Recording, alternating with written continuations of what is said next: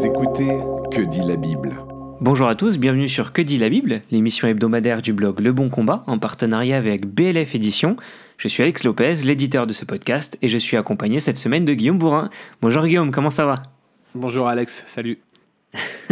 Cette semaine, on a une question théologique. Est-ce qu'il faut pratiquer les délivrances des liens ancestraux? En effet, selon les milieux, les cultures et les confessions de foi, c'est un terme qu'on a peut-être déjà souvent entendu et on s'est tous frotté la tête et interrogé sur les implications de cette question. Comme toujours, notre référentiel reste la parole de Dieu, les Écritures. Guillaume, que penser du concept des liens ancestraux? Est-ce que la Bible y fait référence et allusion? Dans euh, certains milieux, on insiste beaucoup sur l'existence de tels liens. Euh, pour faire court, cette doctrine, elle affirme que les déboires que je pourrais connaître dans ma vie euh, seraient la conséquence de péchés qui seraient commis par des ancêtres, des liens qui viendraient m'attacher, une malédiction qui me poursuivrait tant que je ne serais pas délivré de ces attaches. Ces déboires-là peuvent être spirituels ou moraux, ça peut être euh, par exemple un péché récurrent, euh, souvent un péché sexuel d'ailleurs, une froideur dans ma relation avec Dieu, ou bien des déboires matériels, une incapacité à me sortir d'une spirale d'endettement, des affaires qui ne marchent pas, des difficultés à me marier, mon couple qui bat de l'aile, bref, toutes sortes de problématiques euh, concrètes, pas forcément morales ou spirituelles. Souvent, ces liens ancestraux sont présentés sous la forme d'une intervention diabolique ou d'une relation qui serait non réglée avec des démons. Concrètement, mon ancêtre aurait entretenu un lien démoniaque ou aurait pratiqué l'occultisme, et n'étant pas délivré de ce lien, il l'aurait transmis à la génération suivante. La question est, de tels liens sont-ils présents dans les données bibliques? La réponse n'est pas oui mais non, comme on le dit parfois, mais non mais oui.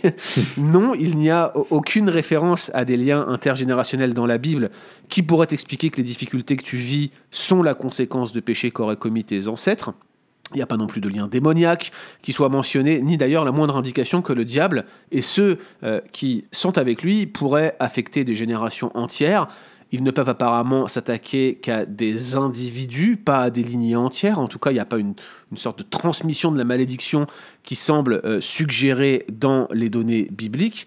Par contre, il est clairement fait mention de malédictions ou de jugements intergénérationnels qui viennent de Dieu, dans certains cas précis, notamment dans l'Ancien Testament. Et d'ailleurs, l'une de ces euh, malédictions intergénérationnelles affecte l'humanité entière. Ce n'est autre que le péché d'Adam, qui est dit faire entrer la mort dans le monde, et la mort est présentée comme une malédiction qui atteint l'ensemble de l'humanité par la faute d'un seul. Ça c'est Romains 5.12, un, un texte bien connu. La raison est simple, Adam, c'est un représentant d'alliance, il représente l'humanité entière. En théologie, on parle de tête fédérale, en théologie réformée. Et la chute d'Adam, cette tête fédérale, ce représentant d'alliance, entraîne celle de tous ceux qu'il représente. Son jugement est notre jugement, sa culpabilité, la pénibilité du travail, le, retour à la poussière, tous ces jugements de Genèse 3, 17, 19 sont les nôtres, et c'est sous cet angle, à mon avis, qu'il faut comprendre certaines malédictions ou du moins des réprobations qui sont intergénérationnelles et qui sont prononcées dans la Bible Typiquement, maudit soit Canaan, qu'il soit l'esclave de ses frères. Alors il y a cette difficulté, c'est Cham qui a fait la faute, c'est Canaan qui est maudit. Euh, il y a un podcast de Que dit la Bible qui tourne là-dessus et on va vous le mhm. remettre dans les liens du blog.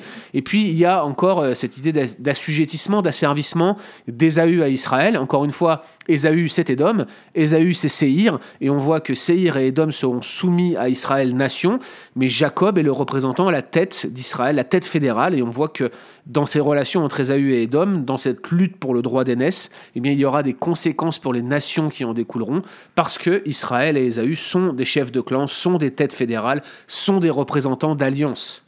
Certains personnages clés, notamment dans l'Ancien Testament, sont les représentants d'un peuple ou d'un groupe de peuples, et je le disais, Adam, mais aussi Noé, le sont euh, pour l'ensemble de l'humanité. C'est sur ce même principe d'ailleurs que, Jésus-Christ euh, nous représente, nous, la nouvelle humanité, les élus de Dieu, les, les personnes en alliance avec lui dans la nouvelle alliance il le fait en vertu de sa représentation d'alliance. Il est la tête fédérale de cette nouvelle alliance. Nous sommes en lui lorsqu'il accomplit toutes ces choses qu'il fait au moment de l'expiation sur la croix. Nous sommes morts avec lui, ressuscités avec lui parce qu'il est notre représentant d'alliance. Donc, en synthèse, on ne peut pas écarter euh, réellement cette idée euh, de représentant. Certaines actions de certains de nos prédécesseurs peuvent avoir un impact sur nos vies, et c'est le cas positivement pour l'œuvre de Christ qui nous est appliquée gratuitement alors que nous n'avons rien fait pour la mériter, mais on peut d'emblée euh, écarter l'idée de liens ancestraux, surtout d'ailleurs si par là on entend une influence démoniaque qui serait venue de mes ancêtres. Cette idée, elle vient du paganisme, elle n'a strictement rien à voir avec euh, le christianisme, Alex. Donc si je résume, pas de liens ancestraux, mais un rapport entre représentant et représenté. On pense à la tâche d'Adam qui peut entraîner des malédictions intergénérationnelles, euh, comme la, mort dans le cas d'Adam. Mais dans ce cas, que penser des textes comme Exode 34.7 qui dit que Dieu visite l'iniquité des pères sur les fils et sur les fils des fils, sur la troisième et la quatrième génération? Alors c'est un texte euh, effectivement euh, qui, a tendance à terroriser ceux qui le lisent et c'est un, verset, un texte qui revient régulièrement, un véritable leitmotiv dans l'Ancien Testament particulièrement dans le livre de l'Exode. Il est euh, associé à l'alliance du Sinaï, avec le deuxième commandement en particulier, hein, Exode 20, euh, euh, versets 5 et 6.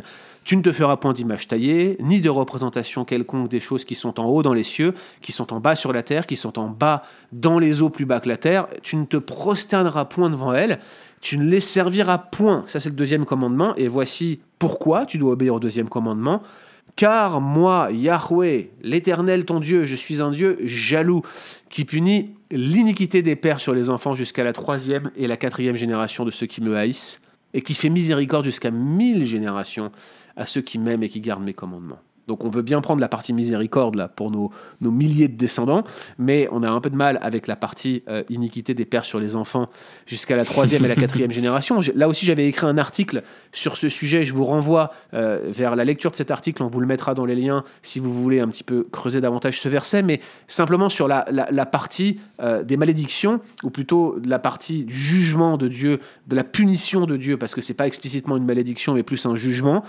il y a deux approches. L'une s'appelle l'approche fédérale et l'autre, je l'ai qualifiée moi-même d'approche morale. L'approche fédérale, elle, fait un lien entre ce qu'on disait tout à l'heure sur les représentants, les têtes d'alliance, et ce commandement euh, d'Exode 20 qui est répété en Exode 34, comme tu le disais.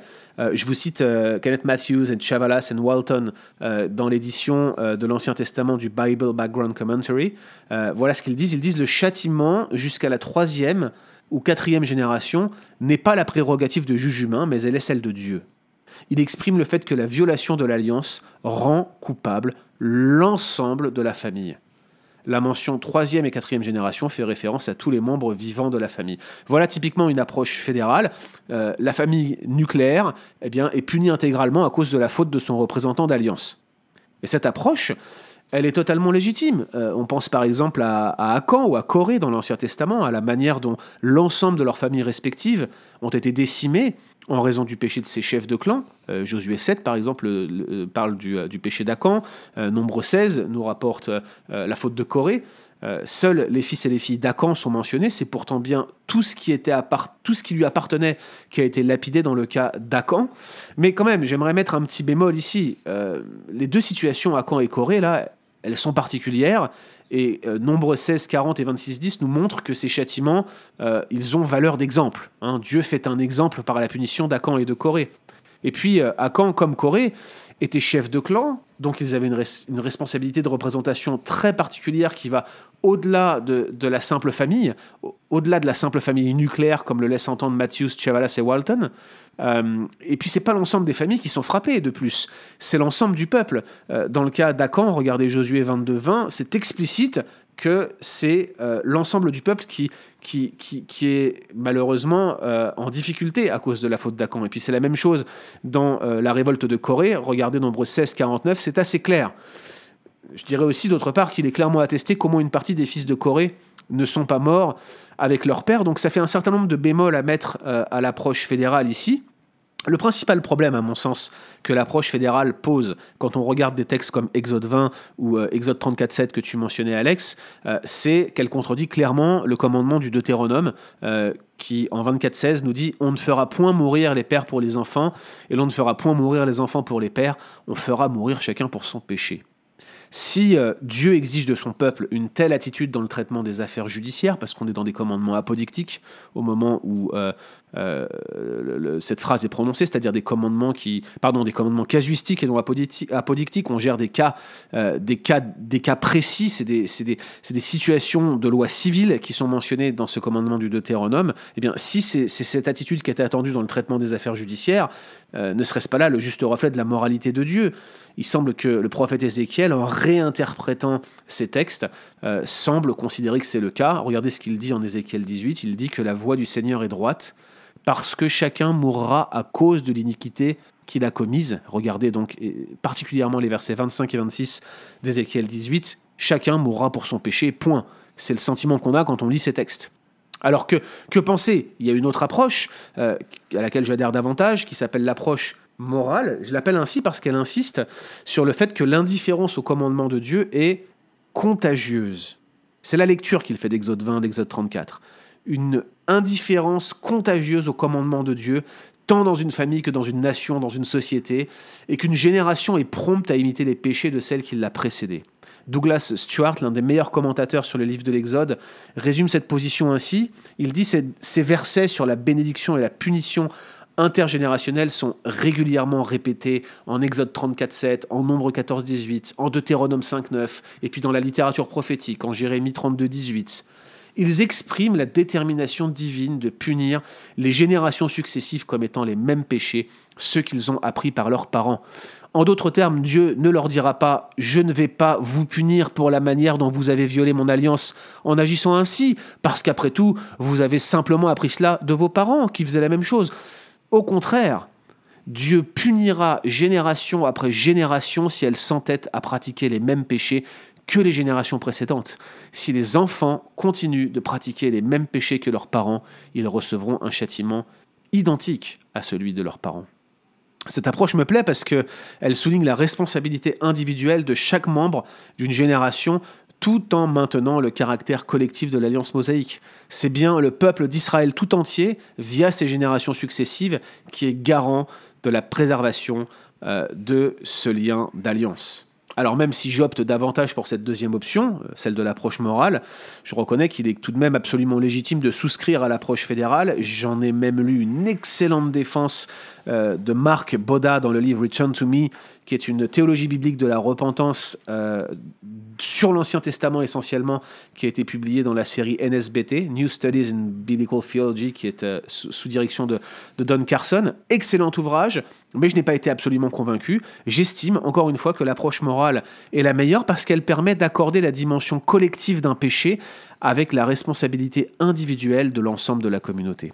Au passage, implicitement, euh, Exode 25, Exode 34, 7 et tous ces parallèles-là soulignent l'effet transgénérationnel d'un péché. Quand toute une génération est désobéissante, elle implante la méchanceté si profondément qu'il faut souvent plusieurs générations successives pour voir s'inverser cette tendance. D'autre part, le fait de croire à l'approche morale comme je le fais n'exclut pas l'idée que Dieu établisse également des représentants et des têtes fédérales. Je le crois très fort.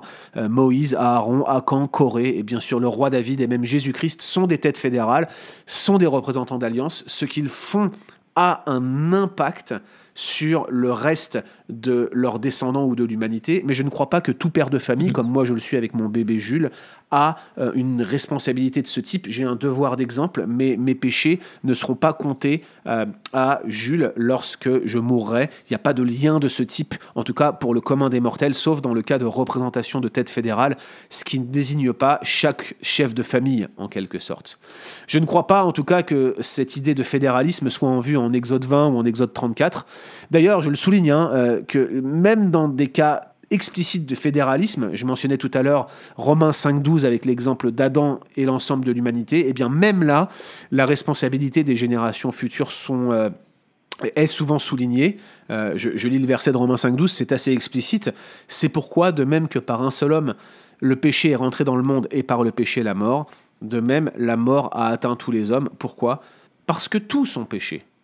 Donc oui, tu hérites de la culpabilité d'Adam, oui, tu hérites en quelque sorte des conséquences de sa faute, mais au final, toi aussi la mort t'atteint parce que tu as toi-même péché. Voilà, Alex, les réponses que je peux donner par rapport à ce euh, verset d'Exode 20, 5 et 34, 7. Merci Guillaume, c'est très très très éclairant. Surtout, euh, je te cache pas que moi, euh, les deux positions m'ont agréablement séduite. et, et en plus, surtout l'aspect où... en plus, tu connais mon affection pour la théologie de l'alliance et, les têtes fédérales, etc. Mais quelque part, euh, ça, pose une, autre question, c'est comment est-ce qu'on peut en conclure? Est-ce qu'on peut être victime des péchés de nos pères? Et comment expliquer les schémas familiaux qui sont répétitifs? Alors je crois que, le fédéralisme, ce qu'on a appelé le péché des pères ici, explique au final une seule chose nous concernant. Le fait qu'à l'état naturel, nous soyons tous condamnés, voués à une mort éternelle certaine, et que nous sommes incapables de nous tourner vers Dieu. S'il y a un lien intergénérationnel mentionné dans les Écritures, c'est bien celui-là, voilà la malédiction intergénérationnelle. Mais en même temps, dans la Nouvelle Alliance, en Christ, nous sommes bénis de toutes les bénédictions dans les lieux célestes. Éphésiens 1.3, euh, Colossiens 1 nous dit que Christ nous a délivrés de la puissance des ténèbres, il nous a transportés dans le royaume de son Fils bien-aimé, Colossiens 1. Il abolit la malédiction de la loi, il détruit le péché et son aiguillon, la mort, de sorte que tout ce que nos représentants du passé ont pu faire, eh bien Christ renverse cela, il renverse cette malédiction. Du mal intergénérationnel qui nous accable, du péché d'Adam, Christ fait sortir la bénédiction. Plus rien ne peut nous atteindre en lui. Notre sort est scellé. Alors certes, les effets du péché rémanent, le péché qui nous accable encore, demeurent. Nous sommes des pécheurs, même si nous sommes saints, nous sommes justes, à la fois justes et pécheurs, mais nous avons l'assurance d'être ultimement délivrés de ce corps de mort. Romains 7 nous le dit. La mort est vaincue pour toujours dès maintenant, elle le sera vaincue définitivement au retour du Seigneur, mais elle est déjà engloutie. Elle n'a plus de pouvoir sur nous. Aucune malédiction fédérale ou intergénérationnelle, ou appelez ça comme vous voulez, ne peut nous atteindre, nous qui sommes en Jésus-Christ. Par contre, Exode, 20, chapitre, Exode chapitre 20, verset 5 et 34, verset 7, nous rappelle que nous sommes prompts à imiter les péchés de nos parents. Des générations successives souffrent par l'effet de mauvaises habitudes ou de mauvais exemples acquis dans le cadre familial ou dans un contexte sociologique plus large comme celle d'une société par exemple. Nous sommes tous d'une certaine manière affectés par cet effet répercutant du péché. Alors que faire si je suis écrasé par les conséquences d'un péché sexuel familial ou de pratiques occultes qui semblent encore peser sur ma vie spirituelle? Que faire si je ne parviens pas à gérer ma vie, si j'enchaîne les mauvais choix et les échecs? Frères et sœurs, c'est pas d'imposition des mains ou de délivrance surnaturelle dont vous avez besoin en pareil cas. Vous êtes au Seigneur, c'est bon, c'est acquis, c'est fait. Ce dont vous avez besoin, c'est de discipulat, d'accompagnement, notamment d'accompagnement pastoral, et parfois, en certains cas, de nombreux cas quand même, de counseling biblique. Parfois, nos vies sont brisées à cause de relations familiales néfastes, terriblement gâchées par le péché, et des mauvaises habitudes, mauvaises pratiques, des péchés nous suivent et nous poursuivent tout simplement parce que nous avons appris la vie de cette manière-là. Et parfois, on se dit, mais je m'en sortirai jamais, c'est tout ce que je connais, c'est tout ce que j'ai appris. Comment est-ce que je peux sortir de mes schémas? Eh bien, il y a espoir, on peut sortir et vivre cette vie de cette transformation progressive qu'on appelle sanctification, la sanctification progressive.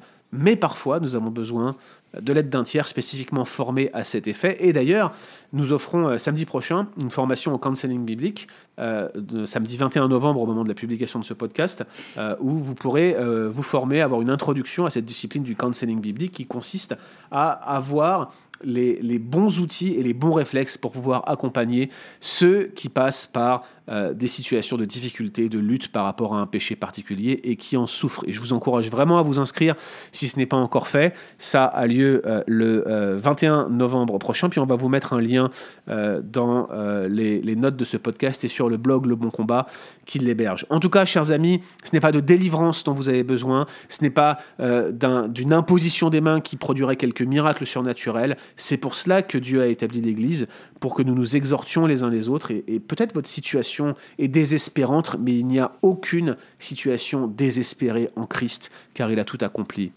la croix. Merci Guillaume, tu viens de me faire vraiment plaisir avec cette annonce. En tout cas, c'est vraiment central. Ça me rappelle beaucoup aussi euh, le, le parallèle qu'on peut faire dans les péchés entre Abraham, Isaac et Jacob, qui a un péché un peu crescendo familial de mensonges et répétitif. Euh, mais c'est une, c'est une grâce et c'est aussi euh, très rassurant de savoir que Christ nous bénit et renverse cette malédiction et renverse même la malédiction la plus grande, la tâche originelle d'Adam. En effet, il n'y a donc maintenant aucune condamnation pour ceux qui sont en Jésus-Christ, nous dit Romains 8. C'était Que dit la Bible, en partenariat avec BLF Édition. Vous pouvez télécharger gratuitement le livre Même pas peur de Jean-Pierre Magréo. Il est disponible pour une semaine supplémentaire avec le code Que dit pas peur sur blfaudio.com et vous retrouverez bien sûr toutes ces informations dans les liens du podcast. Quant à nous, nous nous retrouverons la semaine prochaine. Retrouvez d'autres épisodes sur www.leboncombat.fr.